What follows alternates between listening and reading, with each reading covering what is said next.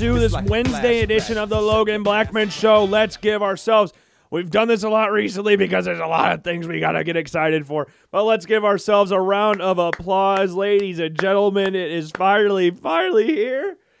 We had our first week of college football. I guess technically second week, even though that was week one. Technically, the first week of college football was week zero. Then we had week one. Now we're on to week two. So we did all that stuff, and it was awesome. College football is a beautiful, beautiful, beautiful thing. But Thursday, we have the return of the NFL. We have the Buffalo Bills taking on the Los Angeles Rams in a potential Super Bowl preview. And oh my goodness, I cannot get more excited. The Bills just posted a video a couple minutes ago about Von Miller hyping it up, the team, the biggest free agent signing in Buffalo Bills history. I think it's crazy to think about this. I mean, this kind of is a uh, a slap in the face of the Bills organization as a as a whole. Because it's kind of like the, the Bills and the Bulls, the Chicago Bulls, are kind of similar in their trajectories in regards to being viewed as franchises. The Bulls differently than the Bills just because they won. But apart from six years in the 90s and four years in the 90s for the Bills, six years in the 90s for the Bulls, what else do the two organizations really have to show for it? Like the Bills before Jim Kelly, Thurman, Andre Reed, Bruce Smith, all those guys were a laughing stock. Apart from OJ Simpson, they were nothing. The Bulls, pre Michael Jordan, pre Scotty, pre Rodman, all those guys, pre Phil Jackson, they had Artis Gilmore. Apart from Artis Gilmore, they had Bob Love and uh, Jerry Sloan. The Bills had other people like Jay DeLamielleure was on the team as well as an offensive lineman. Jack Kemp, Joe Ferguson were decent quarterbacks of the Bills at that time as well. But apart from four years in the 90s for the Bills, and yes, they lost. I know there's different context here because the Bulls won six championships, the Bills lost four Super Bowls. But apart from those little blips in the 90s, the organizations are not really the greatest. The Bills did a terrible job trying to rectify the team that won it. Hell, they went on an 18 year playoff drought. They went. Uh, they followed up the Super Bowl appearances with some playoff appearances before the Music City Miracle, and then going an 18 year playoff drought. The Bulls blew up the team in the 90s and then traded all their first round picks pretty much every year they drafted them. So you had like Elton Brand got traded, Tyson Chandler, Eddie Curry, Jamal Crawford. All these guys got traded before they could really reach their peak, and the Bulls never got better after those trades. Like the Bulls tried to do that Twin Tower thing with Tyson Chandler and Eddie Curry, traded El- Elton Brand to the, the Clippers, I believe it was at the time. Like they never they never had a consistent foundation. Like the Bills never had a consistent foundation. GMs going in and out, head coaches going in and out. And then now, much like the Bulls, who have a nice structure, I can't say his last name, but we know who we're talking about in regard to responsible for building the Chicago Bulls back up. They brought in Billy Donovan, a guy who's had success pretty much everywhere he's gone. And the Bulls have restructured their roster and is starting to build somewhat of a competitive unit that was not seen like two, three years ago when they had Jim Boylen. I feel like Fred Hoiberg got a bad rap in Chicago. I never really think he got a chance because once he left, they started getting in players that would have fit Fred Hoiberg's system to a T. Like Fred Hoiberg's first year, they brought in Rajon Rondo and Dwyane Wade. Great players. I don't want to take anything away from them as players, but they didn't fit what Fred Hoiberg was trying to do as a coach. It didn't work, so they fired him. Like the Bills had a bunch of different GMs, a bunch of different head coaches that just never worked out. And then you bring in Brandon Beane as a GM, or bring in Sean McDermott first, and then Brandon Beane as the GM. And then now the Bills are seen now two different like the Bulls are not right now seen as a potential NBA Finals champion. They're not really seen as that yet, but they're building something towards that to where they can be a somewhat competitive unit in the Eastern Conference. And that's what the Bill the Bills did. The Bills have been at this thing. Brandon Beane and Sean McDermott have been in this thing longer than the Bulls have. They haven't had the same. They've been together for two years, really. Brought in DeMar DeRozan, Nikola Vucevic. Brought in Lonzo Ball. Drafted a prospect who never started a single game in college in Patrick Williams that could develop into something nice. And the Bills did the same thing with Josh Allen. I'm not saying Patrick Williams is going to develop into the best player in the NBA like Josh Allen has in the NFL, but they drafted youth. They drafted the prospect the project piece that could develop into something. But he's had some injuries early on, but they're starting to build that. And that's kind of what the Bills did. And the Bills now, and it's just crazy to see my Twitter feed, since we're getting closer and closer to the NFL season, my Twitter feed has just been blowing up with the Bills are this favorite. The Bills are the Super Bowl favorite. Josh Allen MVP favorite. Von Miller's the missing piece to this roster to make him Super Bowl champions. Like all these different things have popped up my social media feed, and it's just crazy. It's really crazy to sit here and think about the Bills being a competitive, not just competitive, not just competitive. Competitive is not the right word. Being the perceived best team in the league is a foreign thought to 99% of Buffalo Bills fans. Because again, there's weirdos in every single fan group that think their team's going to win the Super Bowl every single year. Like there's those people every single year that are like that. Every single fan base has them. Not every there's not a perfect fan base out there. Even though everybody thinks their fan base is the best and their team's the best and that they're just a different culture, they're just a different feeling when you watch this team play and things like that everybody feels the same way. And there's weirdos in every single fan base. So there's obviously going to be some people that have been like, oh, I thought the Bills were going to win the Super Bowl back in when they drafted J.P. Losman, they drafted E.J. Manuel, they drafted all these guys, and it just never worked out. They had the exciting pieces, but then didn't have any substance behind the exciting pieces. Like they brought C.J. Spiller in with the ninth overall pick, Sammy Watkins with the fourth overall pick, and has never developed into anything. They would have like a good year. Like CJ Spiller had one really good year in Buffalo, and that was it. Sammy Watkins, pretty much the same thing. Sammy Watkins battled a crap ton of injuries. It still is. He'll have one good game a year, and then he'll get hurt, and you don't remember he's in the league, and then he's like, oh, Sammy Watkins is back from his 15 week ankle sprain. I, I don't know. It's always something like that. I have no issue with Sammy Watkins. I like Sammy Watkins and the Tyrod Taylor connection. Like the Bills had Robert Woods there as well. Like Sammy Watkins and Robert Woods, that was a fun unit. Robert Woods has developed into a nice receiver in the NFL, not a number one guy. For a little bit, I guess you could say he was kind of a number one guy. Cooper Kupp kind of took that over when he was injured, but he's had a good year. Good, good year. Good career. A bad year. He tore his ACL. So bad year, but good career overall for Robert Woods. But this team is just so weird. It's so weird. It's so, so weird to view the Bills as a potential Super Bowl winning team, and not just potential Super Bowl winning team, the favorite to win the Super Bowl is such a I, I can't really wrap my head around it. And we're getting closer and closer. Like we are a day away for you that you're listening right now. We are a day away from watching the Bills take on the Rams on Thursday night football, the first game of the season. Who would have ever thought less probably what, six, seven, eight years ago, the Bills would be the opening day game of the season. And not only that, they're playing the, the Rams the Rams at that point, the Bills at that point, they're going to open up the season in however many years. That's ridiculous to think about. The Rams going back to Los Angeles, which I guess, wow, when was that? That was 2016. Wow, they've been in LA. They've been back in LA that long? Because Jared Goff was the first draft pick, and I was in high school. Wow, they, they were in LA at that time. Hmm. It doesn't feel like they've been in LA that long. It does not feel like that at all.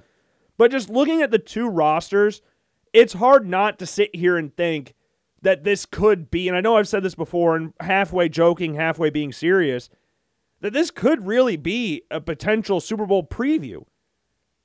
Like, if you look up and down each roster, it's hard not to say that these two teams aren't the best in the league. And you'll have other people like the Chiefs will still have their sayers out there. You got the Packers, the Buccaneers, you got all these different teams, but really, when you break it down, it's hard not to think the Rams are the Super Bowl champion, reigning Super Bowl champions. I know there's Super Bowl hangovers and everything like that. But they got Sean McVay, Matt Stafford balled in the playoffs last year, so you expect him to carry that momentum into the season. Cam Akers is back. They brought in Allen Robinson. Cooper Kupp just won the Triple Crown. Defensively, Jalen Ramsey, Aaron Donald. They got studs all over the defense. For the Bills, Josh Allen, Stefon Diggs, Von Miller, Trey White when he comes back from his injury. Poyer and Hyde, the best safety duo in the league. That's not even me being biased. That's just a fact. If you don't believe that, I'm sorry. I can't really help you. And I'm talking about duos. I'm not necessarily saying that they're both the best at their respective positions, like free safety and strong safety, But I think together they are the most complete safety tandem in the NFL. Like they know what they're each other is doing without even talking. Like they just know exactly what's going on. And I will always look forward to when the Bills play Jalen Ramsey. So for those of you who are unaware of Jalen Ram, I mean not of Jalen Ramsey, but the situation regarding Jalen Ramsey and the Buffalo Bills.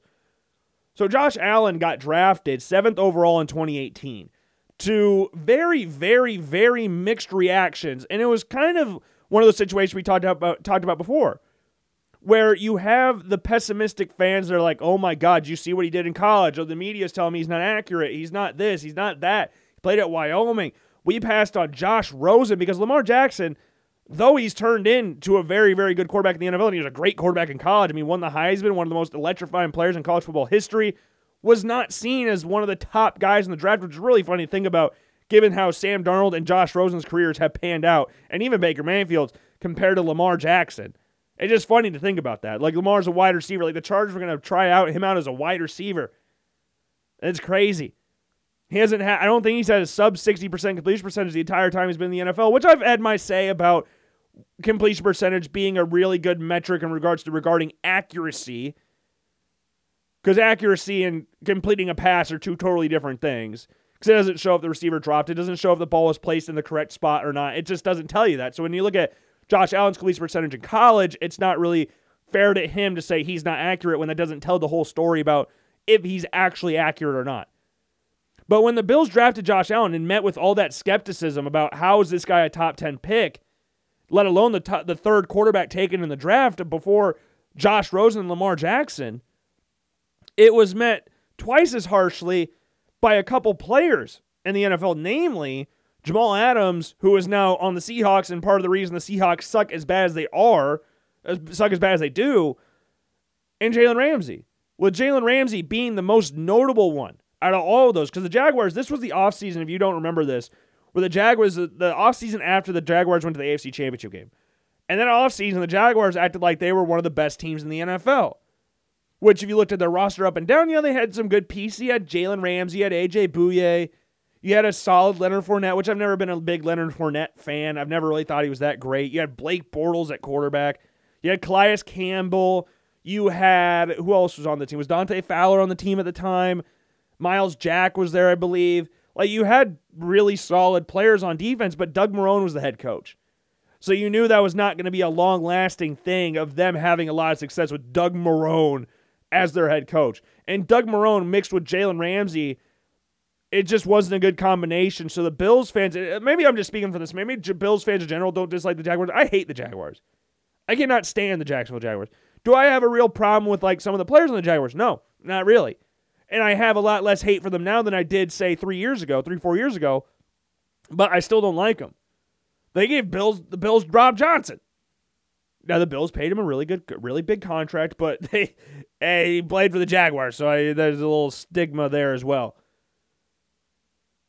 But Jalen Ramsey went on GQ, and I don't remember all the quarterbacks he bashed, but he basically went in on every single quarterback in the NFL, these big name quarterbacks in the NFL. Like I remember he went on a big Ben Roethlisberger. I think he went on Andrew Luck he didn't go in on Blake Bortles because they were teammates, but even then, I wouldn't have put it past him to say something about Blake Bortles not being a very good quarterback because then it was then it was true, and it's still true now. He's fun. I like him as a person. I think he's a funny guy, but as a football as a quarterback uh, in the NFL, no, he wasn't it. But Josh Allen's one was the thing that was the the thing that stuck out more than all of them. Maybe this is just from the Bills side of things. But the words Jalen Ramsey used to describe Josh Allen really punched more than the other words he used for the other quarterback. He said Josh Allen is trash. Now, I don't know if you're aware of what the term trash means in regards to the world of sports, but it means you are very bad. You're very, very bad. And here's the quote from Jalen Ramsey. I think Allen is trash. I don't care what nobody say. He's trash, and it's going to show too. That's a stupid draft pick to me. We play them this year, and I'm excited as hell. And you want to know what? The Bills beat the Jaguars in that game. I was at that game. It was one of the best games I've ever been to. Shaq Lawson and Leonard Fournette, who wasn't even on the field at the time, both got ejected from the game for a play that happened on the opposite end of the Jaguars sideline, which is funny that Leonard Fournette, who was not on the field, again, not on the field, ran all the way to the opposite corner to punch up Shaq Lawson. I just and the Bills have one tunnel and they brought them the tunnel at the exact same time.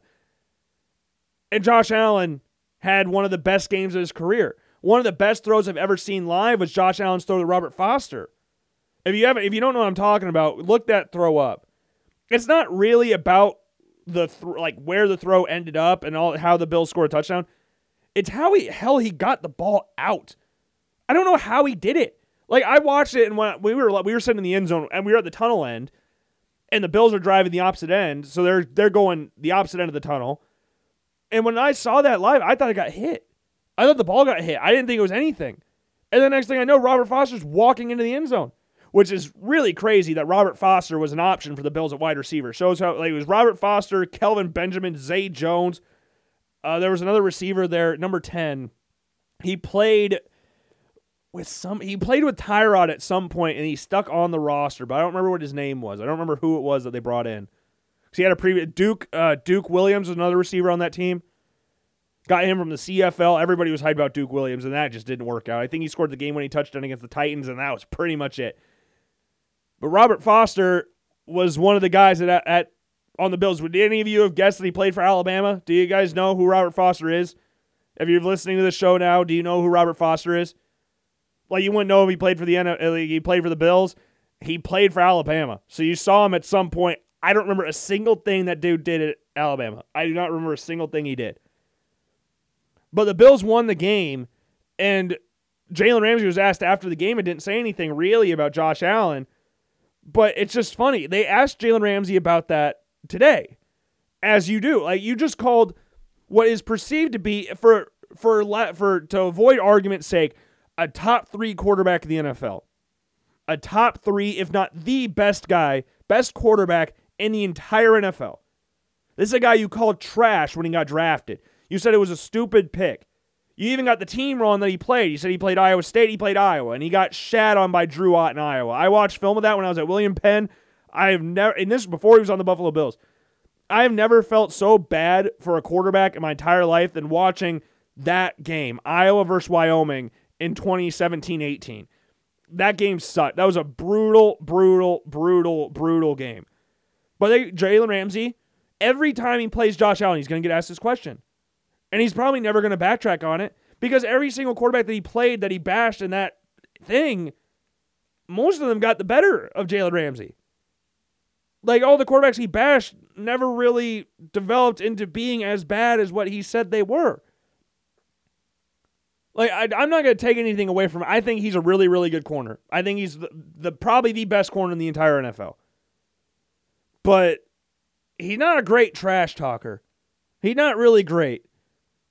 Like he might be able to get under your skin, but it's not like anything that he's actually proven. He got choke slammed by AJ Green. Like he, I don't know, but he got this got brought up. Jalen Ramsey today isn't interested in handing out compliments to the Bills when asked about the challenges of Josh Allen and wide receiver Stefon Diggs present. The, the challenges they present. I'm not here to quote blow smoke, Ramsey said, adding, quote, I'm not about to sit up here and boost them up. Here's Josh Allen's record against Jalen Ramsey for those who are unaware. Josh Allen's 2 0 when Jalen Ramsey has played the Bills. Jalen Ramsey's been on the Rams and the Jaguars when playing the Bills. Josh Allen is 32 and 50 with 470 yards, five touchdowns, one pick. And I understand not all of that's against Jalen Ramsey. I understand that. I don't know the individual numbers for Josh Allen when playing Jalen Ramsey. I mean, that could all be lined up against Jalen Ramsey. I don't know. I don't know. I don't know his numbers between those two games exactly. I know he had a lot of rushing yards against the Jaguars. I don't remember what he did. Right, like I remember the Bills won on a pretty late touchdown. I think it was Tommy Sweeney that scored the late touchdown. But I know I am aware that not all those numbers against Jalen Ramsey. But this is teams Jalen Ramsey was on. And to call Josh Allen trash, you should be able to stop Josh Allen, whatever defense you have. It shouldn't just just be Jalen Ramsey. He's so trash, only Jalen Ramsey can stop him. That's not how that works. If Josh Allen's trash, then the other corner and the D lineman and all those things on the Rams and Jaguars should really have no issue trying to take Josh Allen down because he's trash, as Jalen Ramsey said. And then he has 17 carries, 170 yards, two touchdowns as well. So 2 0, seven touchdowns, one pick, with over 500, 577 yards total offense against the Rams and the Jaguars. So every time the Bills played Jalen Ramsey, and I, I, the Rams, I don't want to overlook the Rams because they have a lot of great players. Aaron Donald, the best player in the NFL. Aaron Donald ragdolled Josh Allen when the Bills played the Rams when the Bills beat the Rams a few years ago. I ragdolled him. Josh Allen's not a big, not a tiny guy. Josh Allen, Josh Allen's a big dude, 6'5", 235, 240. And Aaron Donald ragdolled him. And Aaron Donald, compared to other some, some of the other D linemen in the NFL, is not a very big guy either. But Aaron Donald's just that freakishly strong that he can just do that. So every time the Bills play Jalen Ramsey, I know it's going to get talked about a lot. Now, I haven't heard it as much this year because I think people are just laughing at that old quote now just because of how blatantly wrong it's been. Josh Allen last postseason had one of the greatest postseasons of NFL history, and I'm not just saying that biasly. Like the game against the Chiefs, Patrick Mahomes versus Josh Allen, I would go down and saying not only is that the greatest game, at least of the 21st century, that is the greatest quarterback duel of all time. There's been some great quarterback duels throughout the history of the NFL. I refuse to believe there was one better than that, and I was there for that. And it sucks. And my friends have asked me this because the Bills and Chiefs play each other every single year in the playoffs, it feels like. Regardless of how each team did in the regular season, they're going to match up in the playoffs.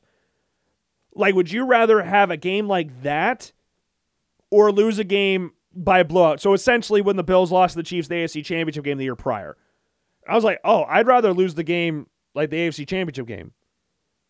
There's nothing worse than being there. Like, not it doesn't need. I don't need to be at the game. That's not what I'm talking about. When I'm talking about like you have the game won. You are there. You are in the next round of the playoffs. You're in the Super. You are in that realm. Everything's done. And to have that taken away from you with 13 seconds in overtime, that sucked worse than watching the Bills get shat on. Because at least there was funny moments in that game. I can laugh about some of the things in the Chiefs Bills game two years ago when they played in the AFC Championship game. Like Josh Allen throwing the ball. I think it was Chris Jones. I think it was Chris Jones. It could have been someone else on the Chiefs. It was someone on the Chiefs defensive line. I don't remember who it was threw the ball at him. That was my desktop background for a while. Like I had funny moments. I don't know if my dad would agree with the same thing, but man, I've never felt I've I've cried twice after games ever in my life, and that was one of them. And they weren't tears of joy. Like I I am not afraid to admit that that's one of the greatest games of all time. I'm not afraid to admit that. Just because the Bills lost, I'm not going to sit here and say, "Oh, that game sucked," and did. But I'm not going to sit here and say take down the greatness of the game because the Bills lost the game. The game against the Chiefs and the playoffs and the AFC Championship game two years ago does not get talked about because it was a terrible game. It was close for like a millisecond and then it was done. And the only thing that I remember from that game, really, the only thing I remember is Josh Allen throwing the ball to D lineman. That is it. I can tell you almost everything that happened in that Bills Chiefs playoff game last year, or earlier this year, I guess, and how painful it was when they lost. Yeah, it sucked when the Bills lost the AFC Championship game because you're one game away from the Super Bowl. But I think the Bills last year had a better chance at winning the Super Bowl than the Bills team from two years ago. This Bills team last year, and you can you can take this however you want because I know what a lot of people are going to sit there and say, like, oh, if I sit here and go, I think if the Bills beat the Chiefs, they rout the Bengals and go to the Super Bowl. I know what people are going to say. Well, you lost the Chiefs, who lost the Bengals, so how the hell are you going to beat the Bengals, who beat the team that you lost to? 13 seconds, man. That was the difference. I don't think the Bengals beat the Bills. I could be completely wrong about that. I mean, we'll never know if I was right or wrong about that because it, the game, the series is over. Bengals went to the Super Bowl, they lost to the Rams. I will never be right or wrong about that statement because that never happened. Now, the Bills and Bengals play each other in the regular season this year, which is a totally different ball game than the playoffs because that game when the Bengals go play the Bills in the playoffs last year, earlier this year, that's in Buffalo. This game's in Cincinnati. And again, I'll never be right or wrong about that, which is why I always hate when like people talk about if this quarterback was on this team, would they have won as much? Like if Joe Montana was on, I don't know, this team, would they have won as much? Yeah, because it's Joe Montana. With Tom Brady, if you didn't have Bill Belichick, would he have won as much? Yeah, because it's Tom Brady. Tom Brady went to a Bucks team that was very good. They just had a quarterback that turned it over 40 times threw 30 interceptions in the season. I don't know how many total of turnovers he had. So they went 7 and 9. They weren't a bad team. They brought a lot of good players with. Like they had solid players around him. In Tampa, Tom Brady just changed the mentality of that completely. Like the Chiefs were not going to AFC championship games before Joe Montana got there. Really? I know they won a Super Bowl. They won uh, what Super Bowl was it? Super Bowl three No, Super Bowl three was the Jets one. They went to the first Super Bowl. I know they lost to the Packers. And they beat the Vikings in the Super Bowl. Was that Super Bowl four? Because Packers, Chiefs, Packers, Raiders, Jets, Colts. The Chiefs, Vikings in fourth one? Because then the Colts, Cowboys was the fifth one, I think. I could be completely wrong. I know the first three are right. The Chiefs and the Cowboys ones, because the Colts beat the Cowboys in the Super Bowl, and I don't remember if that was four or five. Well, it's not. It's not important, but they weren't doing that until Joe Montana got there. They just changed the mindset of the organization. I know Joe Montana didn't win a Super Bowl with the Kansas City Chiefs like Tom Brady did with the Bucks. That does not take away from Joe Montana's greatness. Greatness. Joe Montana won four Super Bowls. I think he won three MVPs, three or four MVPs. Won two Super Bowls without Jerry Rice, two Super Bowls with Jerry Rice. So the people that want to go, Joe Montana was made by Jerry Rice. I mean, he was winning without him. So I don't want to say who made who. Jerry Rice the greatest wide receiver of all time, no question about it. But let's not discredit Joe Montana. Like I kind of I dis I hate when they do that. Like they do it now with the Bills. Josh Allen made Diggs. Diggs made Allen. No, they both made each other. Diggs was not this version of Stefon Diggs in Minnesota. He was not this. Stefon Diggs was the number two wideout to Adam Thielen in Minnesota. Everybody knew Diggs was insanely talented, but he just wasn't. Thielen was the guy. Thielen was the number one guy. Josh Allen had talent. Josh Allen went to the playoffs, won 10 games, was top 10 in total touchdowns before Diggs got there. And then when Diggs got there, they just combined, had this great chemistry, and now we're seeing these guys consistently in the top 25 in the NFL top 100 rankings, which are, you know, you can take the rankings however you really want to. Do you agree? I don't think there's a lot of people that agree with Tom Brady being the number one player in the NFL. I don't think that's the case at all. But Josh Allen being 13 is ridiculous too. Mahomes being an 8 is ridiculous. Like, whatever. That's whatever. Uh, that's whatever. Uh, but it's just exciting.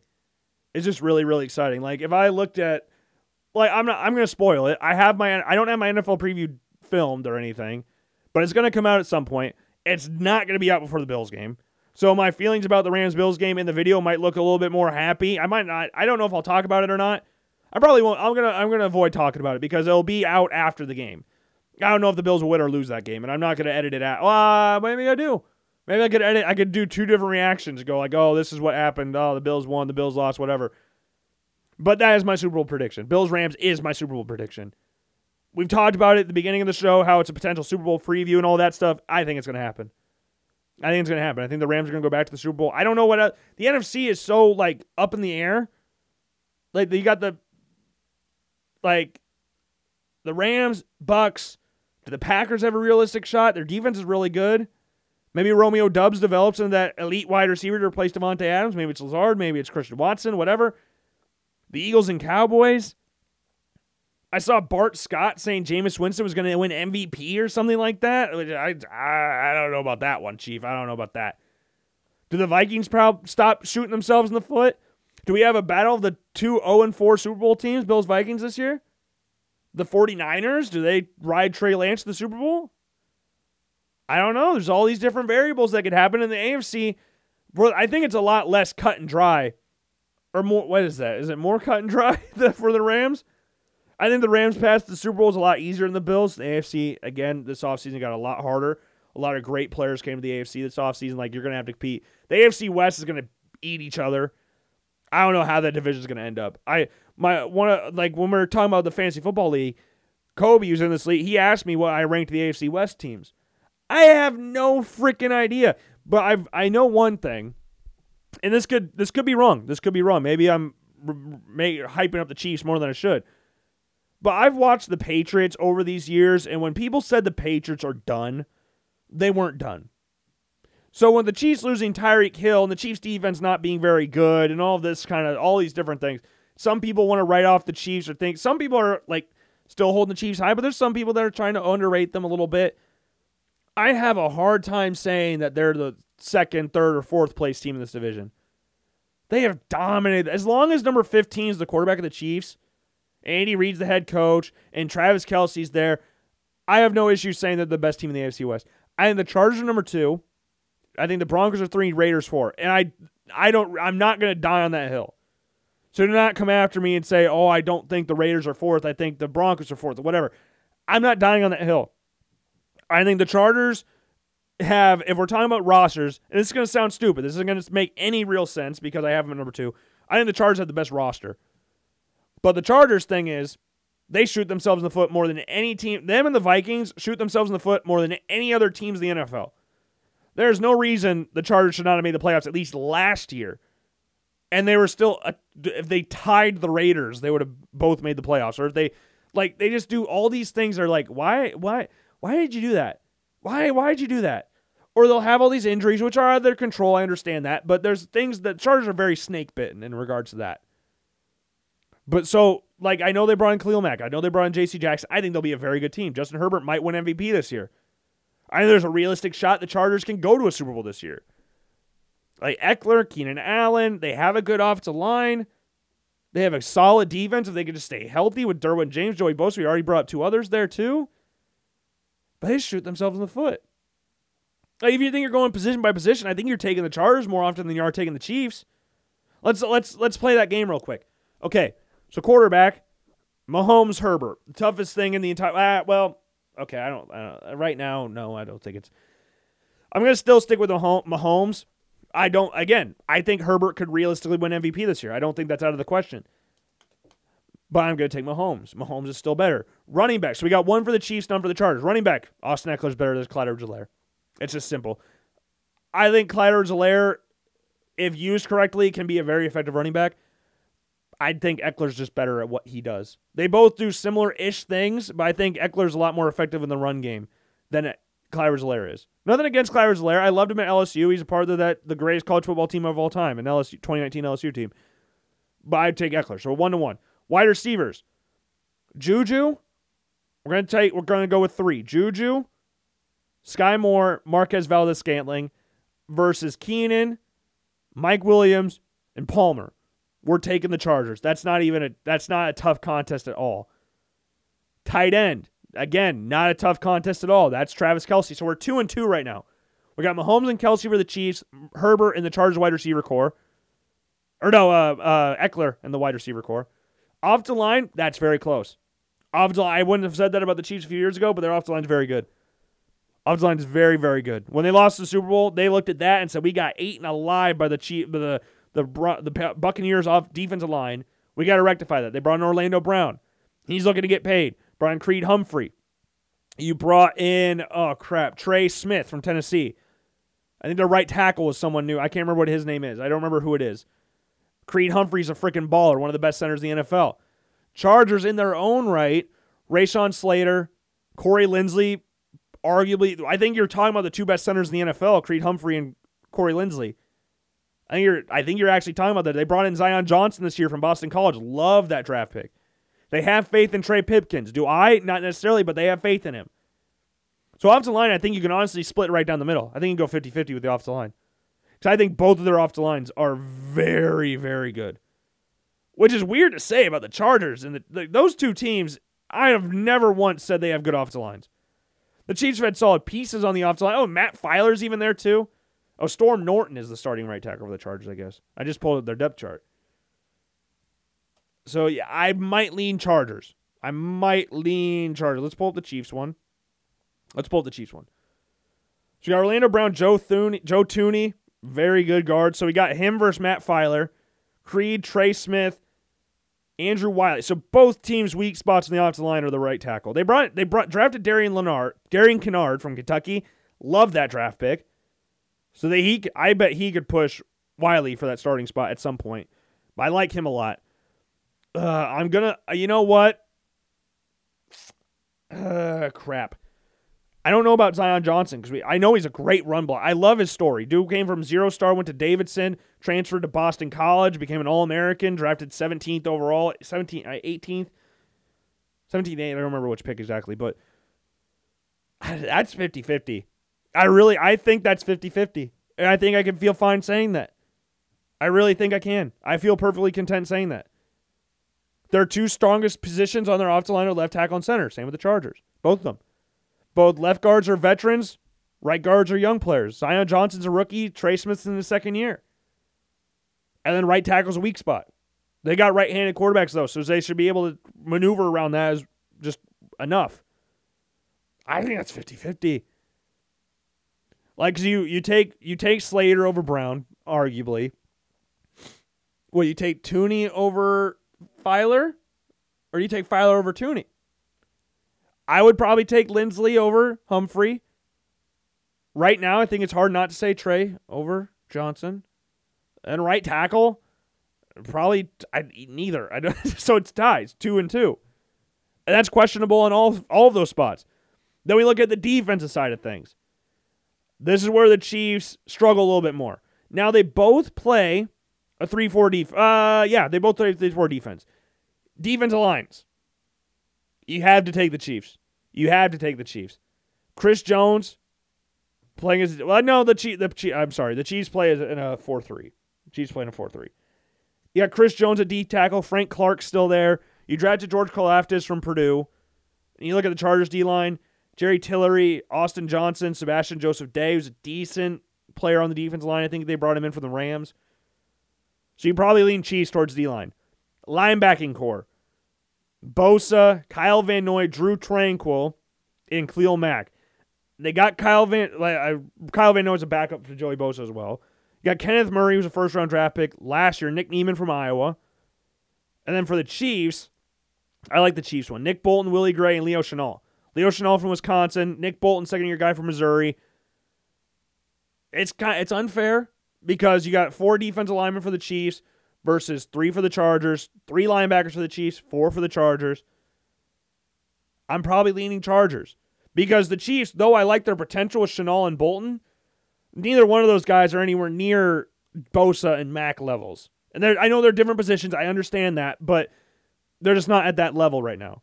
And you look at secondary, you have to go Chargers. You have to go Chargers. Like, not even close. I like the players the Chiefs brought in, though. Bringing Trent McDuffie in, love that. Bringing Justin Reid in, love that. Love those, love those pickups. Trent McDuffie traded up in the first round, got him. Justin Reid, they brought him in in free agency. Like, but the Chargers, like they brought the Chiefs brought in Justin Reid, the Chargers brought in J.C. Jackson. Like, I like Justin Reid. I like Justin Reid. Good, very good safety. J.C. Jackson's Mr. INT. Like he is one of the best corners in the NFL, and even behind him, they brought in Bryce Callahan in the slot. They got Asante Samuel Jr. Michael Davis is still very good. Safeties, Derwin James. I've talked about the best safety in the NFL. Nasir Adderley is a very solid safety from Delaware, but he's got JT Woods from Baylor backing him up, who could take his spot at any point. So you have to take the Chargers. You have to take the Chargers secondary. So you're taking the Chargers linebackers and secondary. Like if you even if you want to go take corners versus safety, it's the Chargers either way. I'm not. It's not because then you're really only competing Derwin James versus Justin Reid, and if Derwin James is the best the position, you're not taking the other safety. So regardless of how good they are, so you're like just doing that, you would take the Chargers. So the Chargers went on linebackers, defensive backs, wide receiver, and running back. Right? Is that all we said? Safe corner. Uh, okay. Well, we're gonna have to break this up. We're gonna have to break this up because we broke up. Well, we had the offensive line as a unit, but we had so we had offensive line, wide receivers, tight end, running back, quarterback, defensive line, linebackers, secondary. So we had three. So that's okay. There's more people in these units, so it's kind of hard to judge that. But the Chargers secondary and linebacking core. So we got two versus one on the Chief, uh, the two for the Charge on defense, one for the Chiefs on defense, and then we were tied on offense. So the Chargers come away with a one point victory. It's close, but I like the Chargers roster more. But that being said, again, the Chiefs have been there, done that. The Chargers shoot themselves in the foot more, almost more than anybody else in the league. So it's kind of hard to say the Chiefs just because the Chargers roster better. This does, it probably makes zero sense. I hope you're get. I hope I'm making somewhat sense to try and explain this situation. But Chargers roster's better. I still think the Chiefs are the best team in this division. Does that make any sense?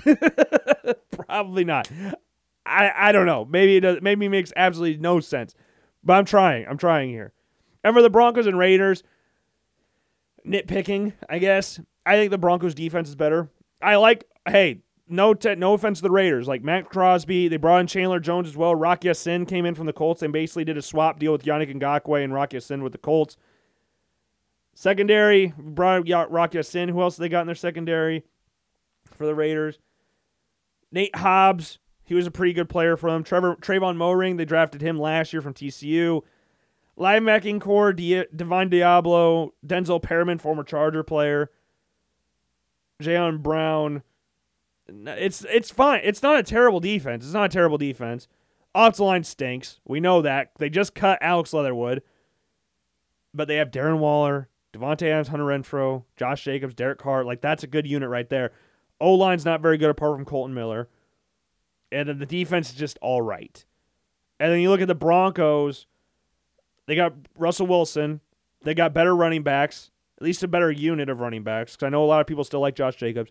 You got Javonte Williams and Melvin Gordon. Corton's, I think their receiving core's uh, potentially deeper. No, Tim Patrick's injured, so I guess not.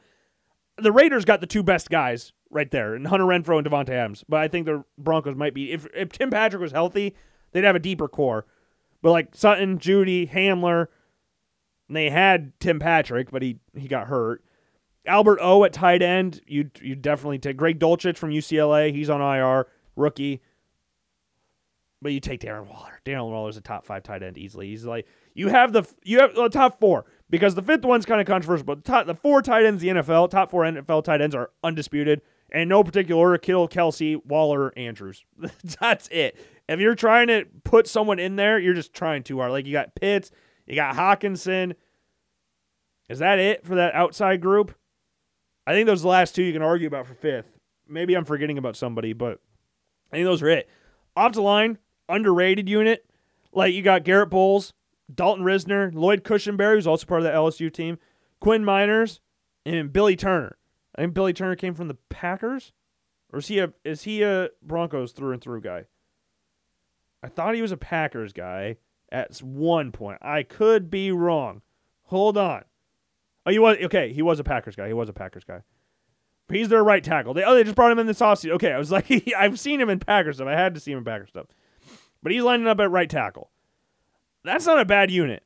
It's a young unit. They drafted four of those guys, which I like. I like building the team from within like that. I like dra- I like draft, especially off the linemen. The Saints do the same thing. Like all the Saints off the linemen. Well, Trevor Penning's hurt right now. All the Saints guys are drafted with relatively high picks. These guys, I think, Bolles was a first rounder. I know that. Meinerz, I think, was a third rounder because he was a D three guy, so it's kind of hard to just. Yeah, he was a third rounder. Cushenberry was a second round pick, right?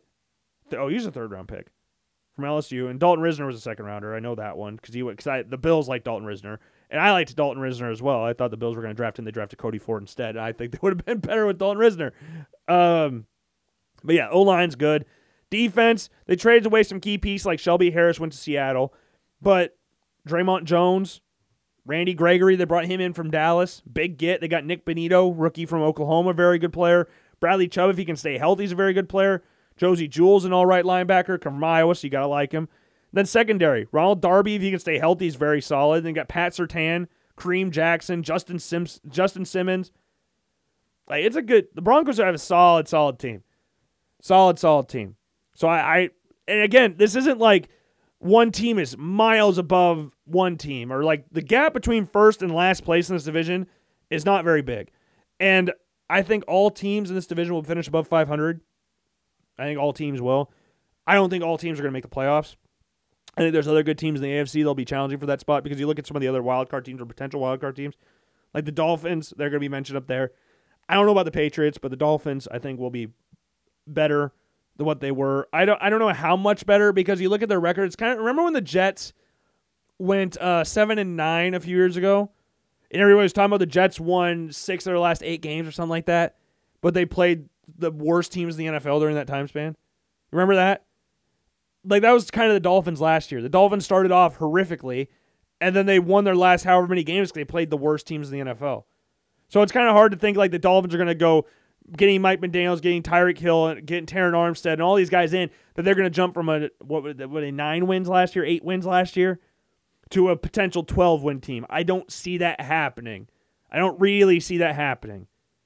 I don't really, as a general thing, I don't really have an issue with Tua. I think the propaganda around Tua is annoying, but I don't really have an issue with him. I don't think he's that great, but I mean, they could make the playoff. I think they could be someone that makes the playoffs. And then you've got the Bengals and Ravens. One of those two teams is going to win the AFC North, or the other one's going to make the wild card. I think the Ra- the Ravens cannot be the thing with the Ravens. They can't be worse than what they were last year because they can't have that many injuries. I refuse to believe they're going to have that many injuries. Their secondary was all USFL players, pretty much. Not really, but like players that would have played in the USFL, not really NFL guys. They had no running backs. Ronnie Stanley got hurt again. Lamar Jackson got hurt. They were injured to hell and back. They were one the most injury injured team last year. I don't know if that's accurate, but they had to be at least top two most injured teams last year. Like they led the league in passing yards allowed last year. And this is the Ravens. This isn't like some bum franchise. This is the Baltimore Ravens who have been a consistent franchise ever since they became a thing. And under John Harbaugh, they've rarely been below 500. Rarely. I think they went 5 and 11 one year and that was insane that they were that bad. They went 7 and what what did they go? 7 and 10 last year, 8 9. It was ridiculous. It's the Ravens. I refuse to believe they're going to be that bad this year.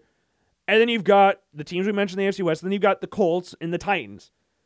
So teams we mentioned, we got the Dolphins, Bengals, Ravens, whichever team one team's not going to win that division, the Colts Titans, same thing there. I don't think the AFC South, Colts Titans, I don't think the team that comes second there makes the playoffs. So the team that comes in second in that division, I think is missing out on the playoffs. Ravens and Bengals, I think both make the playoffs. Dolphins, I think, are a mystery because that all depends on the Broncos and Raiders situation. I think the Chargers are making the playoffs. I think if Herbert's going to be an MVP candidate, I can't see them missing the playoffs. I really don't believe that. So that's my take on the AFC side of things. I'm not going to go over records or anything because I got a video coming out for that. But like if you look over to the NFC side, you've got some solid teams there. We kind of went over that a little bit ago. But the only division where you're going to have a mystery winner is the AFC or the NFC East. It's between the Eagles and Cowboys. The Eagles, and I think this is crazy that he got put when looking in hindsight, like looking at how their NFL careers are right now and how they're viewed by their respective, like by fans and stuff. Jalen Hurts is a better quarterback than Tua. He's just a better quarterback than Tua. I just think that the Eagles are afraid to commit to him.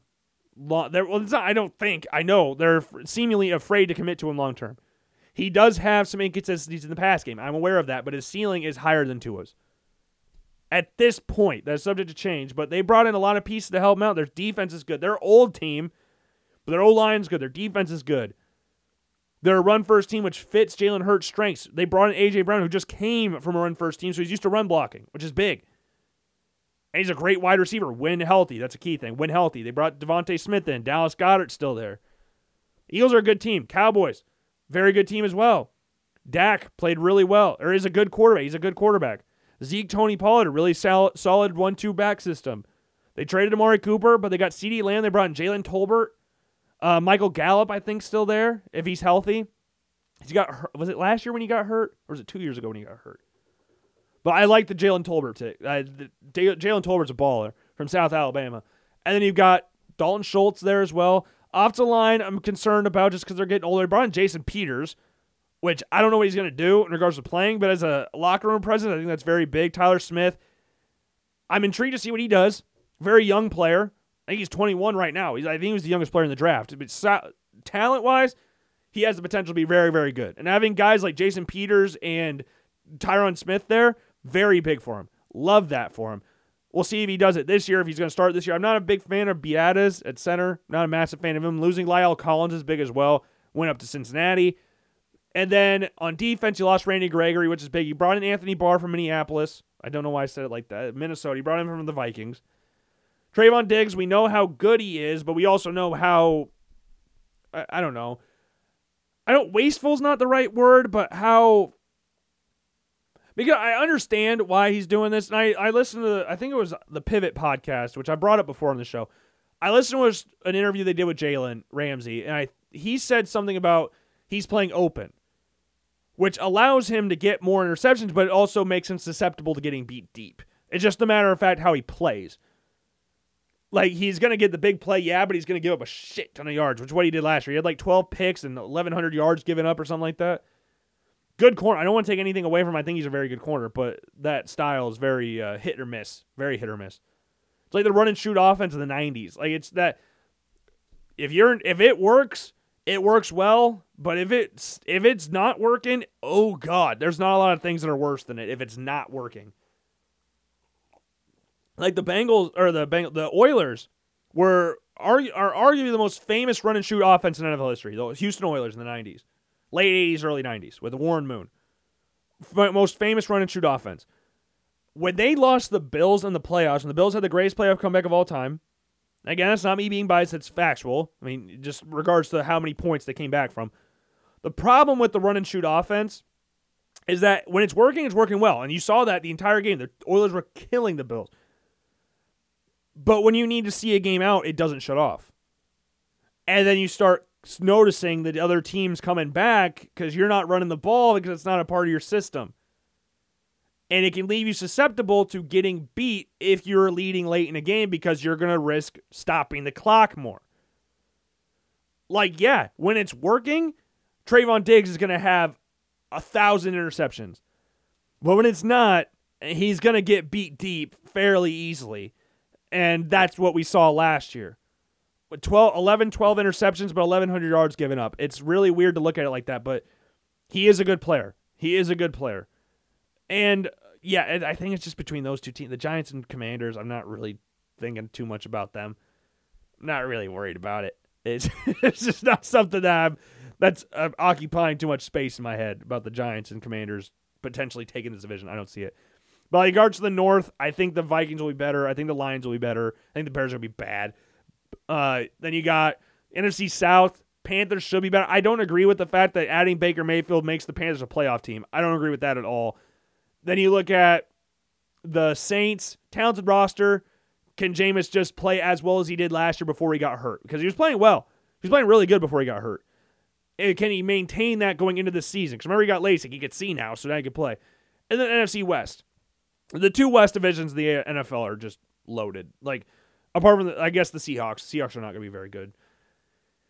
But the Cardinals, they're going to explode towards the end of the year, which is what they just Cliff Kingsbury teams do in general.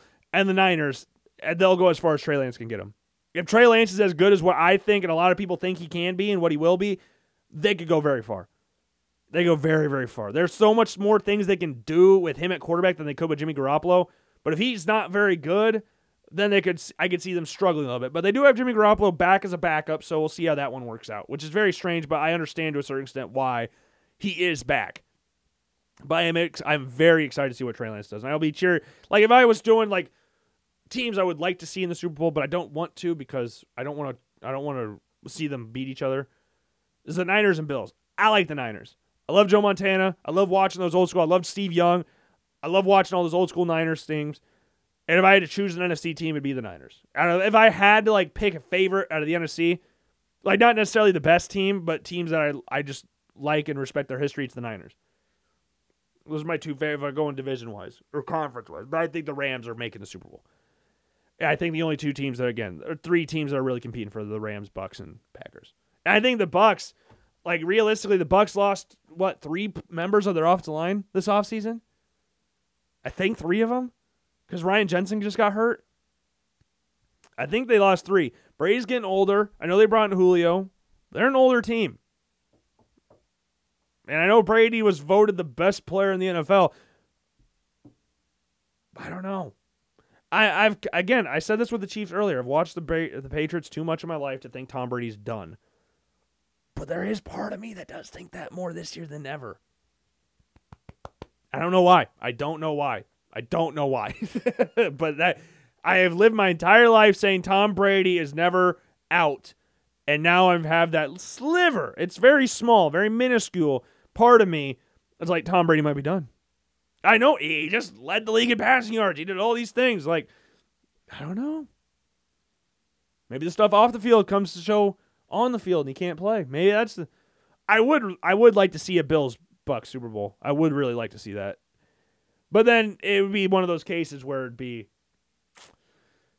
you beat the dude that has beaten you 33 times in his career, guy you've never really had gotten the upper hand on, or Tom Brady, the greatest enemy in Buffalo Bills history, beats you in the Super Bowl.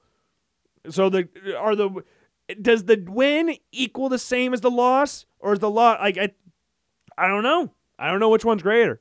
Like when I the feeling of losing Tom Brady, not only just losing him again, but losing the Super Bowl, or the feeling of beating Tom Brady, not only beating Tom Brady but in the Super Bowl. There's, a, there's two things there. Very interesting to think about. But one thing that like with the NFL, and I am excited for the NFL, and I have these discuss not.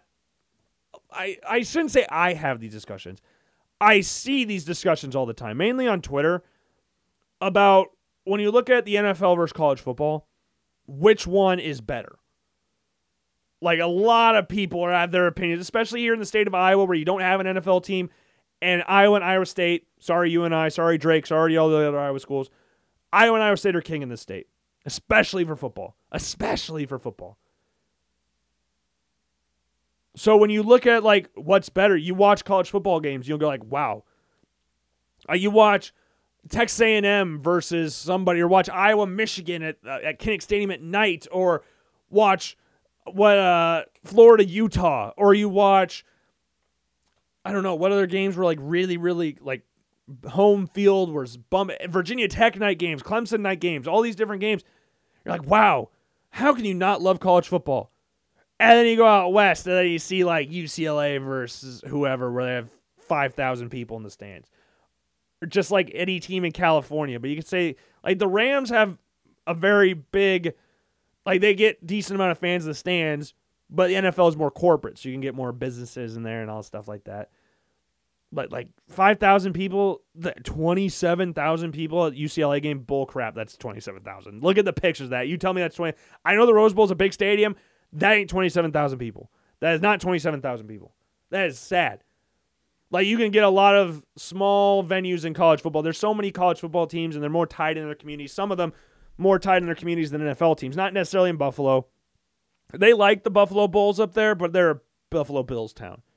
And it's always interesting to see like these cities that have NFL teams on and and big time college programs on which ones are which what is king in this state. And we are in Iowa, so we don't have a real grasp about which one's king. Like I bet in LA you'd probably say at least in their prime USC.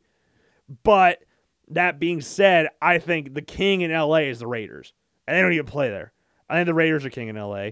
You look down in what's another example of a team like a big time college program? I mean, I'm trying to think. Did I say one earlier? Buffalo and the Bills. Yeah, I mean the Bulls and the Bills. Eh, that one's Bills easily. Anybody else? Like there's a. Do you look like in Missouri where they have the Chiefs? Like Columbia is not close to that where the Missouri Tigers are. Austin is kind of close to Dallas, but the Cowboys run Dallas. Cowboys run Texas even though Texas has you know Texas has their following, but is Texas bigger than the Cowboys? What's bigger, the Cowboys or Texas? I think that's a thing that that is an interesting topic about when you look at NFL cities versus college cities, about like Arizona State versus the Cardinals, which one's bigger? Like it's easy for people in Iowa to say college football is bigger because we don't have the opportunity to go to Iowa like NFL games. We never were born into it people that are fans of NFL teams here in the state of Iowa, most of them never go to a game. And they've rooted for their teams their entire lives. They've never been to a game, but they've been to hundreds of Iowa or Iowa State games. So you're around it more. But I don't know. That is all I find it on Twitter all the time. And if I'm speaking for me, I think college football is a better product than the NFL. And I think the thing with college football that makes it so exciting is that you have those passionate fan bases that are generations upon generation. Like my grandpa went to this school, his grandpa went to this school, his grandpa went to this school, I went to the school. All these different things, the history around college football and doing all these different things, and the different offenses, the different defenses is so much more experimental. Like there was topics about would this work in the NFL? And the NFL is slowly, slowly, slowly getting into that aspect of we can have some fun at the quarterback position. We don't need to be pocket guys anymore. Like some exciting quarterback, like Eric Crouch, never worked in the NFL as a quarterback, went into safety in the NFL. All these exciting college football players that just never really worked out in the NFL. Like college football, you have more pageantry than the NFL. But I don't. What's one? What's I don't know which one I, I I think college football is a better product, but I do which one do I find? I mean, we talk more about. I think there's more storylines in the NFL than there are in college, and I do get the argument we're going on the opposite side of like college football versus the NFL. Like people talk about the differences, like more community based, more fun to watch, more atmospheric than the NFL, which I agree with those things to a certain extent. But then one of my friends, I was talking to him this about this last night when we were watching Clemson Georgia Tech the the turnover in players, you don't become attached to these players like you did do in the NFL. Like he's a Vikings fan, so he grew up watching Adrian Peterson played for the Vikings for eight years or eight or nine years or whatever. And then you have players that have played like a started one year in college. You just don't have that same connection with those players. So I understand that, but then in college you're more connected to the university than you are to the players like I, I don't know if you could go around and ask people like your favorite college player currently. You go favorite team. NFL you go who's your favorite NFL player?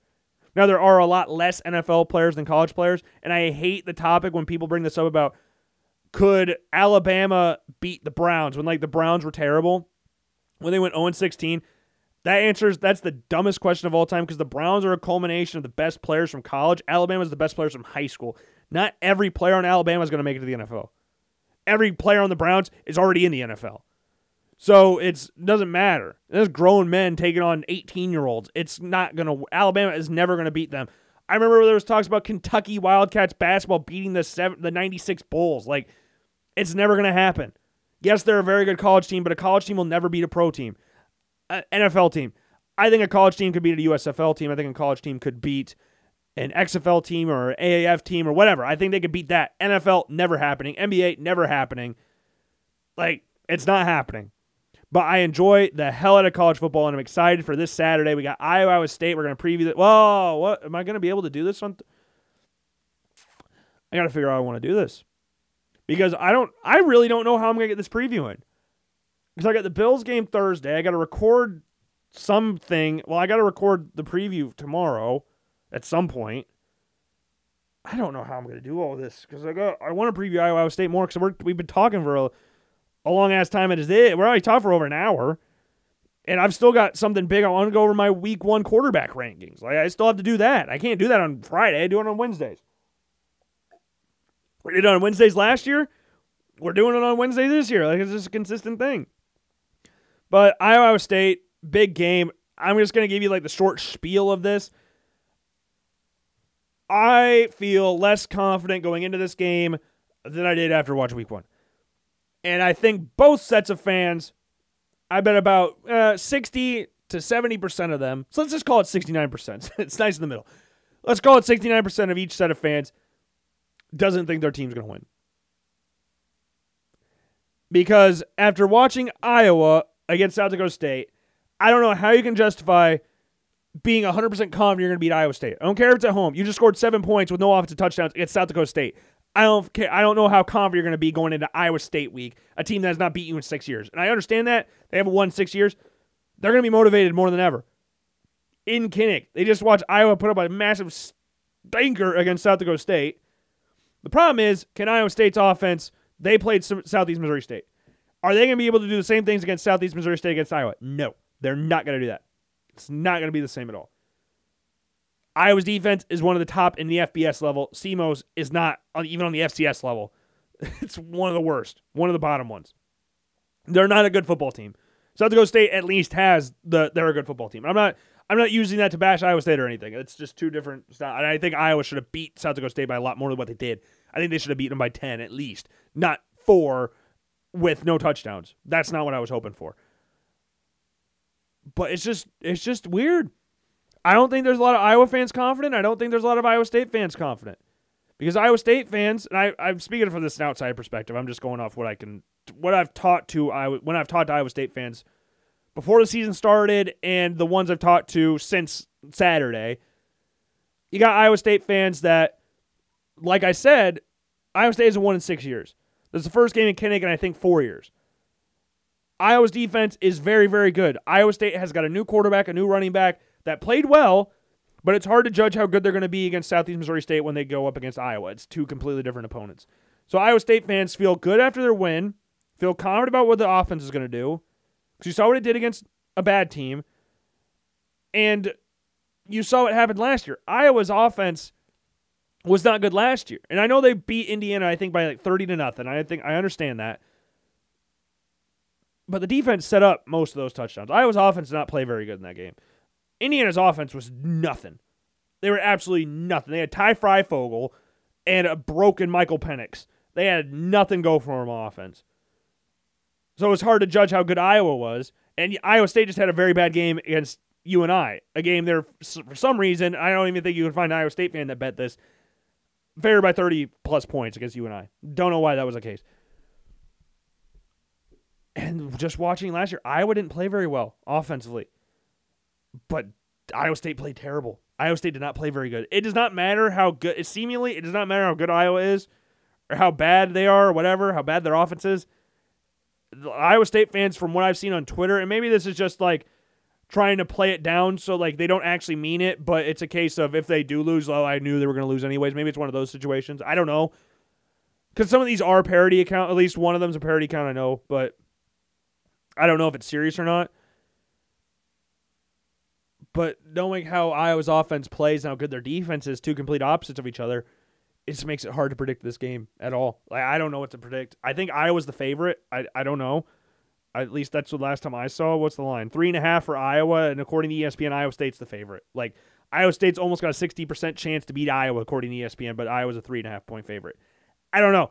Iowa totaled a measly 166 yards of total offense on Saturday. So I'm not really like the most confident I've ever been in my entire life about an Iowa Iowa State game. I'm not that confident at all. Now, this might surprise you. This might be very surprising. Neither one of them were ranked in the top 25 this week. I know, I know. I was a surprise to you when I saw that. Not only that, uh, neither one of them receiving votes either, which is just upsetting. Very upsetting. But hey, on a positive note, UNI is still ranked in the top 25 of the FCS. They're ranked 24th. They dropped three spots down. This is not the stats FCS rankings. This is the coaches poll. I'm on ESPN, so this is how we got it. But South Dakota State, uh, they're stuck at they're still at number three. Like the top five in FCS level is uh, North Dakota State, Montana, South Dakota State, Montana State, and Villanova.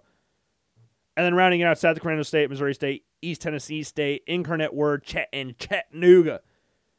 And Southern Illinois dropped 10 spots after getting blasted week one by what? They got blasted by Incarnate Word, right? Yeah. Surprising as hell. Don't know how that game happened. I'm not surprised. South, I'm not necessarily surprised Incarnate Word won, but just by how much they won by. I did not think Southern Illinois was going to get blasted like that week one. But for the FBS level, nothing too surprising here. There's a couple things I'm very surprised about, and we'll get to them in a little bit. Uh, so how high some teams jumped up and how some how far some teams fell. So one, two, three. Uh, Georgia and Georgia and Ohio State flip spots which I mean is un. I mean it's kind of unfair. I mean they both Ohio State played top five, or Georgia played a top ten, top fifteen team, but Georgia blew them out of the water. So I mean, yeah, Georgia. I I understand that, but Alabama still won. Michigan jumping up four spots after beating Colorado State surprises me. That was a shocking one. Like, I know Notre Dame lost. I know Utah lost. But did Michigan four spots? So they jumped Clemson, who didn't play very good yesterday against Georgia Tech. They didn't play. I know the score line represents that they blew them out 41 10. They did not play very good yesterday. Jeff Sims, very good game for Georgia Tech. Great game. DJU, still not convinced by him at all. Very conservative gameplay and very boring offense with a very talented, skill wise quarterback. They just don't utilize him like that for whatever reason. So they dropped to five. Michigan jumped up from eight to four. We have A&M sticking at six. Oklahoma moved up two spots to seven. Notre Dame dropped three spots after losing Ohio State to eighth. Baylor jumped up to ninth. USC jumped up four spots to 11, but there's some weird performances from teams above USC that were kind of. Re- I understand them moving up. But they jumped Oklahoma State. Florida, this was a weird one. We said Florida would move to 19 in the new rankings. They jumped all the way to unranked to 12th. Like that. I don't know. That's I like Florida. I love Anthony Richardson. We've been talking about him for a year. I like the guy. I like Florida. I like Bill Napier. 12 seems pretty high. Utah came in at 13. They dropped six spots. Then Michigan State, Miami, Arkansas moved up three spots to 16. Pitt stayed pat at 17.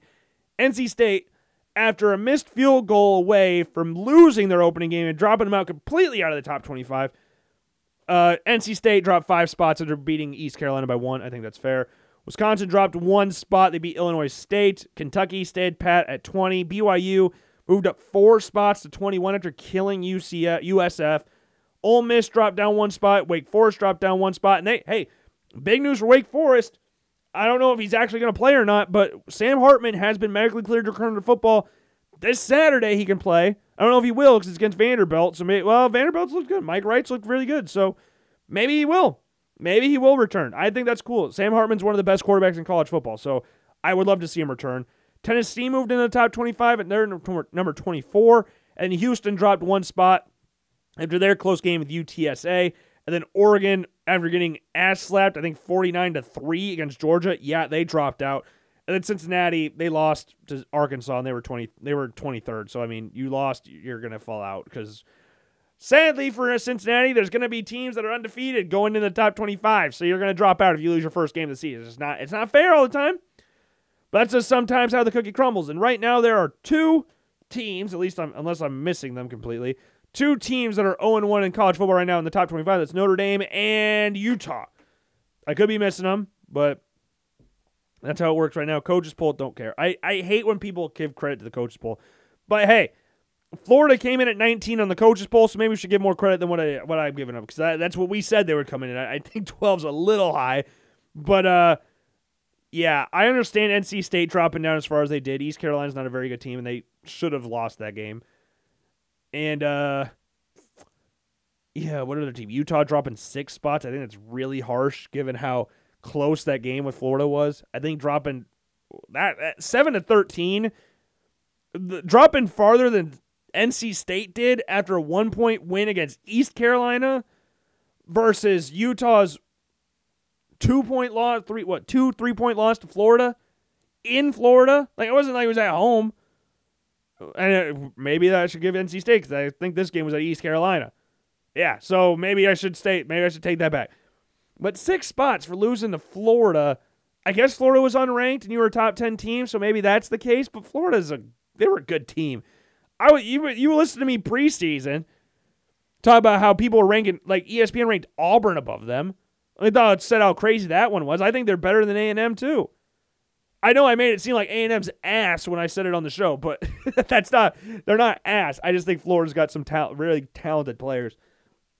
Defensively, they're a little shaky, but you know what? Offensively, Bill Napier, love what he's doing. And with that being said, we got some. Well, let's go. Nah, well, we got some fun game. Well, I guess we'll talk about them with the quarterbacks. Those are the only games we really care about in regards to uh, this week at college football. Ugh, okay, let's get into this. I'm, my eyes are so itchy. My allergies are kicking my ass right now. They're kicking my ass. And I did not do this earlier, completely forgot about it. Make sure you're following Logan Blackman Show on every single form of social media Twitter, Instagram, Facebook, YouTube, Intercourse, Apple Podcasts, Spotify. Follow me on Twitter at Logan underscore Blackman. Instagram is Blackman Logan. The show's Instagram account is The Logan Blackman Show 1. Facebook and YouTube, search Logan Blackman Show. It should pop up. Subscribe and follow both of them. Give a like on Facebook as well. Watch a few videos, watch a few, look at a few posts. We're gonna have a new post there tomorrow or for today, so make sure you go to the Facebook, any form of social media. You can get the link to the blog blog post for the top ten quarterbacks from Week One for the NFL Draft, or you can just go to LoganBlackmanShow.com and you can click on the blog tab on the top of the screen and you can view it from there as well. And make sure you heart it. I've never told people to do this because I kind of forget it's a thing you can do. You can heart blog posts as well, so you can do that as well. I would greatly appreciate it.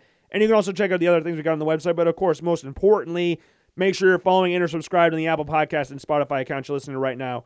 So make sure you're following on both. Leave a rating of five stars on both as well. And of course, leave a description down below and tell us why you feel the way you do about the show. Now, let's get to these week one quarterback prospect rankings brought to you by the Logan Blackman Show. Oh, 2023 week one quarterback prospect rankings. We had some good performances week one. We also had some pretty bad ones. So before we get into this, Spencer Rattler is not on this list at all. He's not even in the honorable mention. South Carolina. He didn't have a very good. He had two interceptions, one touchdown this weekend for South Carolina. I he could have stayed on. I've talked about this before in regards to talent. I don't think there's a lot of quarterbacks that are as talented as uh, as Spencer Rattler. I don't think there's a lot of them. I think his attitude just sucks. Uh, Phil Jurkovec dropped completely off the list as well. Is there anybody else that dropped completely off the list that we had? Not that I can remember, but if I do remember, uh, but Phil Jurkovec and Spencer Rattler are not on this list at all. And I know you could go like one, like ten to one. That makes sense because you want to have like a grand reveal for number one. But I think in this situation, number one spot is kind of like the number one, two, three spots. I don't think there's much controversy in. So like, why wait till the end? Like, I feel like the players at the bottom of the list are more like the you get like, oh, who's he gonna have in the top ten? Like nobody from my top five from last week or whenever we've done college football quarterback rankings has changed. Just one person moved up two spots. So, like, I don't think there's that much surprise in the top five, because especially since it's after week one. But like one, two, three is Bryce Young, C.J. Stroud, Anthony Richardson, and then I mean we already said Will Levis at four, Tyler Van Dyke at five. Uh, for Bryce Young and Stroud, those are the two guys you're to get linked with every single week. We'll start with Stroud because he comes in at two. I think Stroud. Th- this was big. I I wasn't aware of this. I wasn't really aware of this because I didn't watch the full game. I watched. I saw part of it. Jackson Smith-Njigba going out was big for Ohio State. Massive injury for them. Not necessarily long term, but for that game it was big. But CJ Stroud still played very, very well. He completed over 70% of his passes, two touchdowns, showed off some ball placement very impressively along the sideline. He looked very good. Against a top five team, was I surprised that, and this is me being like cynical about Notre Dame, about how little Ohio State blew them out? Like, they won by 11 points, and I still think that they should have beat them by more. Is that, eh, that's not a discredit to Ohio State. I mean, it's Notre Dame, they're a top five program, but I was kind of surprised about that. I think losing Smith-Njigba was kind of big. I do understand that. Like Ohio State was a 17 and a half point favorite. I thought that was easy. Uh, especially being at the horse. If it was a neutral site, this is what I would expect to like Atlanta or in Indianapolis or wherever they would have played this. Being at the horseshoe at night, that surprised me that they only won by 11. But CJ Stroud played well. They leaned on the run game a lot. TreVeyon Henderson had a very good game as well. Henderson, but yeah, CJ Stroud's very, very good. And I I think that when you're comparing them, Stroud and Young, week one opponents, it's a little hard. I mean, one played Notre Dame, the other one played Utah State. But I would like to stay for the people that go out there and go, Young played Utah State, should blow them out. It's kind of a situation like I think Utah like Utah State, they won 11 games last year. They won the they won the the Mountain West Conference in a blowout game against San Diego State. Like that Utah State is not a bad football team. Like uh, there are a lot of people that are taking the under on this game. Alabama was a 42 and a half point favorite, 42 point favorite in this game. They won 55 nothing. And I think the thing that I liked the most about this game, and I don't think when you're looking at the two quarterbacks, if you had Young one, Stroud two, or whatever, I don't think there's anything that convinced me that Stroud passed Bryce Young. Because I know a lot of people really like CJ Stroud. I like CJ Stroud. I've defended CJ Stroud a thousand times in the show last fall.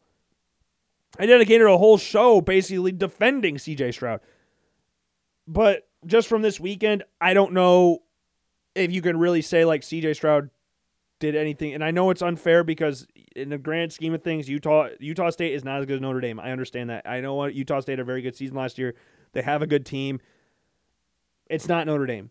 And Alabama should realistically, even though Utah State's a good team, they're playing a lower conference, they should bat them aside. Though people were thinking that, oh, maybe Utah State can cover. They weren't going to win, obviously, and Alabama was still going to beat them by 30 plus points, but it was like maybe they can cover. But I think the thing I liked about this game the most is that CJ or Bryce Young ran the ball. Bryce Young ran the ball. When Bryce Young runs the ball, like he could put up like insane, insane numbers. He already had great numbers last year just throwing the ball. Running the ball, he could put up good numbers as well. This is a career high in rushing yards by a lot. I think this other career high was like 42 yards. And this is his career high in touchdowns too. Six touchdowns. He had five passing, one rushing. It was just easy. I think the thing that I like about CJ, or geez, I keep mixing them up, Bryce Young the most is how calm he is. Bryce Young has an absolute rocket of an arm. Now, when he gets to the next level, I'm sure they're going to have to teach him how to put touch on it because he just laces everything in there every single time. But I loved him running the ball. And I've talked about this before how I think that this dude, if at, he's not asked to, so this is why he doesn't do it, but they could implement an offense where he could run. And the difference when like Jalen Hurts was there, when Jalen Hurts was very, when they had a very effective run offense with Jalen Hurts, Bryce Young is at this at this point in their Alabama careers such a better quarterback than Jalen Hurts was. Jalen Hurts was a great athlete, had a great attitude, great everything, apart from passing. He was very inconsistent as a passer. Didn't do anything particularly special in the pass game. He's developing that still to this day in the NFL. Bryce Young's a, now a junior at Alabama, and I would say now he's even better than what Jalen Hurts is as a passer. Like that's how good Bryce Young is as a passer. Running the ball, I don't think there's a lot of quarterback. I don't think he's as like fast as I he might I think he's a hair slower than Kyler Murray. But he's just not asked to run. If he can, this is what you do. And he only had five carries. And he even put some like jump jukes in the game as well. You do it, the announcer's like, oh, he got a little Euro step in there. Like Bryce Young can run. Bryce Young can move. He's just not asked to do that. So his numbers last year, he had 81 carries, no yards. Career high 42 rushing yards. He's just not asked to run. When you can throw the ball as well as he can in front of an Alabama offensive line and have weapons in front of you like he did last year, I wouldn't really need to run the ball as well. But he could have like I think there's a realistic shot he goes two for two in the Heisman. If he I know it's against Utah State, I'm aware of that.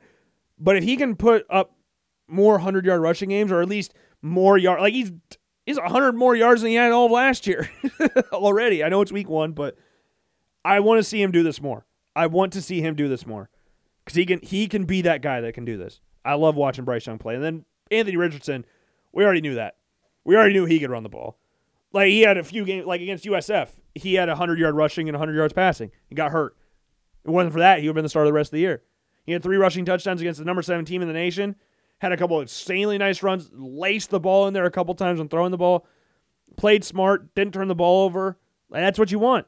First start, as the main guy, no other competition, in front of a sold out swamp at, a, at night against the seventh ranked team in the nation, which historically, over the past few seasons, has a very, very good defense. You have a former Florida player as one of their starting linebackers, and you beat them. I took Florida in this game because of him. Anthony Richardson, like Bryce Young, like CJ Stroud, is him. And I regret one of my biggest regrets on this show is moving him from three to five when we did this rankings like back in like right after the draft. I don't remember exactly when we did that, but he was number three and then we changed it because I was like, well, I don't know. I haven't seen a full season of him as a starter, so maybe we can be a little bit more hesitant. I mean, I think five's fair. No, I should have kept him at three because I was like, when I after I watched that, I was like, yep, he's back to number three. And then we already said Levis is four. Uh, I mean, this is his second ever 300 pass game. Through three touchdowns. I've, I've talked about this before. I was nervous about him going into the season to a certain extent just because of the fact that he lost his top four of his top five guys from last year in regards to receiving. They brought in a guy from Virginia Tech who was clearly the best wide receiver at Kentucky, at least from Saturday's game. And I think Levis, given his size, about 6'4, 232 pounds, can run the ball extremely, really, extremely, really, extremely well. But this game he didn't he didn't have that. He had negative 18 yards rushing, which is very rare for Will Levis. Will Levis a very talented runner. He was efficient in the pass game. Throw shoot had a couple very nice balls in there. His interception though, I have a little bit of an issue with because it was kind of just a lazy throw. He didn't really put anything into it. They're on the goal line essentially, and it was fourth down, and he twisted to the right. Tight end was running an out route, and he just like upper body threw it. Like there was nothing behind the throw at all. You're trying to when those kind of throws, when you have that little room to work with, you've got to put almost everything you have into that throw to get two yards. You just have to make sure the def- defender does not jump that. And when you just put your upper body into it, that's what happens. And that's kind of the situation that happened there. But I still think Levis is number four. And then Tyler Van Dyke, I mean, it's kind of a similar situation to Bryce Young. Miami just blew the brakes off of Bethune Cookman. Bethune Cookman had stood zero chance in this game. Now, he did fumble a snap. If we're going to be nitpicky here, he fumbled a snap. So I guarantee that's all they're doing this week. They're going up against Southern Mississippi this week. I don't think Miami's going to have much of an issue against Southern Miss this week either. I don't think they'll beat them 70 to 3. I could be wrong. Maybe or 17-13. Maybe I'm wrong. Maybe they do it again. But uh yeah, fumbling a snap is not great, but in regards to throwing the ball, I mean, we already knew what he could do. We already knew we already knew what Tyler Van Dyke could do with the ball. He had three incompletions, 193 yards, two touchdowns. Not a great runner with the football. Not Not a terrible runner of the football. I'm not going to put him up there with Levis. Like, he's a bigger dude. Like him, Richardson, and Levis are bigger guys that can move a decent, but Richardson's clearly number one. Clearly, Richardson is on another platform in regards to that ability chart. Levis is on that number two spot. Levis can't move as well as Richardson, but he can move very well. And then Van Dyke's right there too. Van Dyke can move. He just didn't in this game. And he's not. It's not like Bryce Young, where I know Bryce Young could rush for over 100 yards in every game if he could, or if he if he wanted to. I don't think Van Dyke can do that. I think Van Dyke can have about 20 yards a game running the ball, which is a decent amount of rushing yards for a bigger quarterback. So, yeah, Van Dyke played well. Van Dyke played well. Threw a couple very nice passes down the sideline. Like, he, he looked good. I mean, it's against Bethune Cookman, so you'd expect it. Didn't really need to do a whole, whole lot. But yeah, I mean, very good tune up game for him. Very good tune up. Number six, Tanner McKee. Stanford played Colgate 41 10. Nothing to really write home about. Beat him 41 10. But McKee played well. McKee is not a mover. McKee cannot run. He didn't even have he didn't register a carry in this game. Not that he needed to, but he did throw an interception. This game had over 300 yards passing, five incompletions, two touchdowns, a couple very very nice passes. He threw one pass in the middle of the field that just went over the out uh, went over the linebacker on a slant route, and it was a beautifully run route. The the receiver from the slot kind of sold it, and then just cut right in wide ass open. Placed right over the linebacker. Threw a ball to the back corner of the end zone. I think it was the same player, right? Who was it again? I'm trying to read my note. Michael Wilson. Michael Wilson. I'm trying to read my article that I posted. I have I have written out. Michael Wilson threw a beautiful pass to the back corner of the end zone, double coverage, pretty much double covered, and just high point of the ball. The, the when you're throwing those kind of passes, I'm not necessarily I'm not a big uh uh what do you want to call it? A believer's not the right word. I'm not a massive fan of fade routes when you're that close to the end zone. But when you have a guy that can go up and get it, you have to place it only where he can get it. And that's what McKee did on that. And then he found a, had a very impressive throw, which a lot of people think is the best throw he had. I think the one over the linebacker is the best, and I think the one I, I can make an argument the one either one of the passes that he made to Michael Wilson be up there, but the one deep ball to John Humphrey for 53 yards, which did not end up in a touchdown for that play. Two plays later, they scored. That was a beautiful throw as well. He showed off his arm talent. He had a couple other really nice throws in there. It's against Colgate. This week they're playing USC. Very excited to see that. It's a night game at Stanford. I'm very excited for that game. They beat Oregon last year, so maybe you can do that again this year against USC.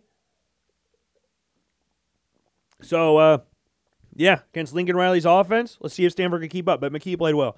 Number seven, Jaren Hall. Some of these guys didn't really move. Like Jaren Hall moved up one spot. He played USF. Easy game, 15 yards on the ground, 261 passing yards, one, two touchdowns, one pick.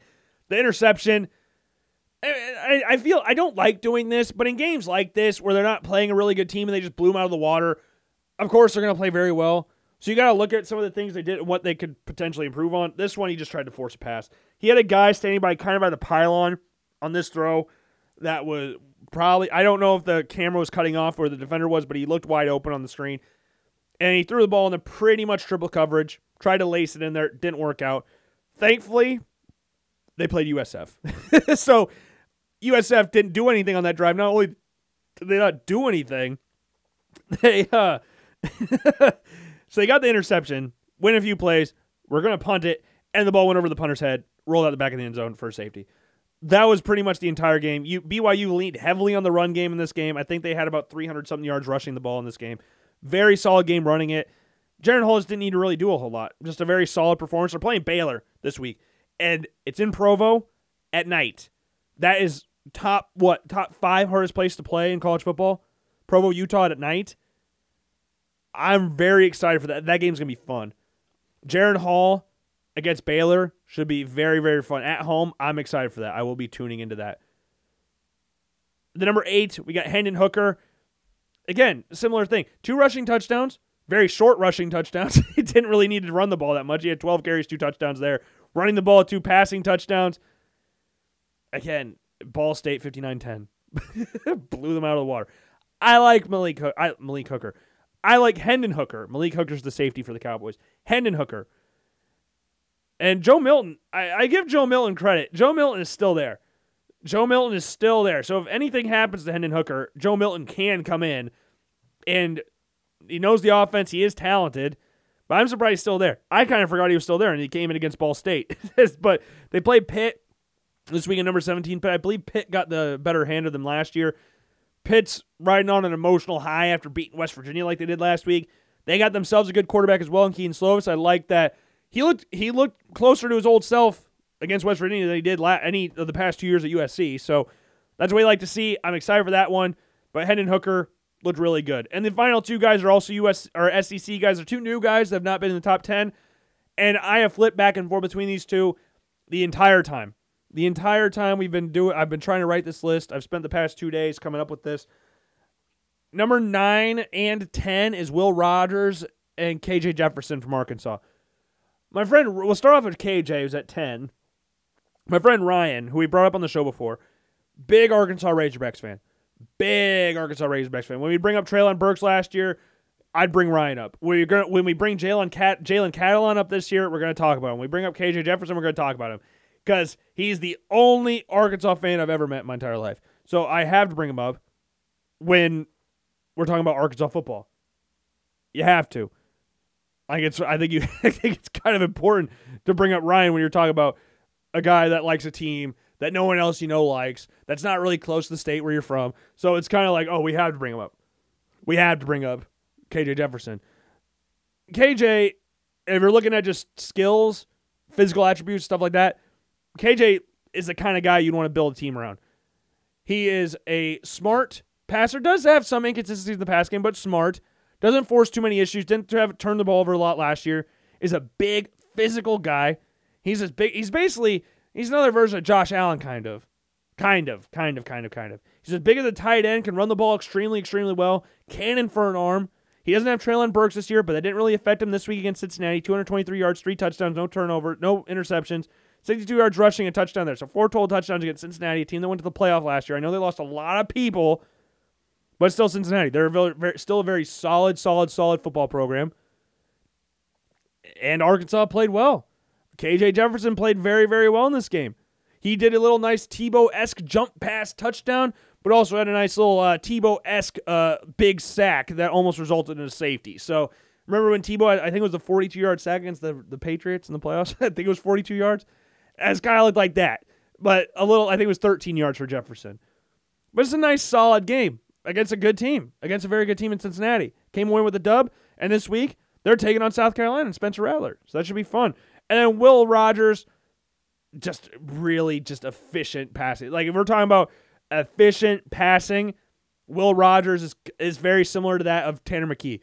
All the other quarterbacks on this list can move, can move. Like we got Young, we got Stroud, we got Richardson, we got Levis, Van Dyke, uh, we got Jaren Hall, Hooker, Jefferson. Rogers is not going to run the ball that much, but he is efficient in the pass. He's a he's a uh, surgeon in the pass game. Completes a high percent of his passes. Pass the ball with great frequency because that's a Mike Leach style of offense. 450 yards passing, five touchdowns in the game. No touchdowns, right? Negative 60 yards rushing, whatever.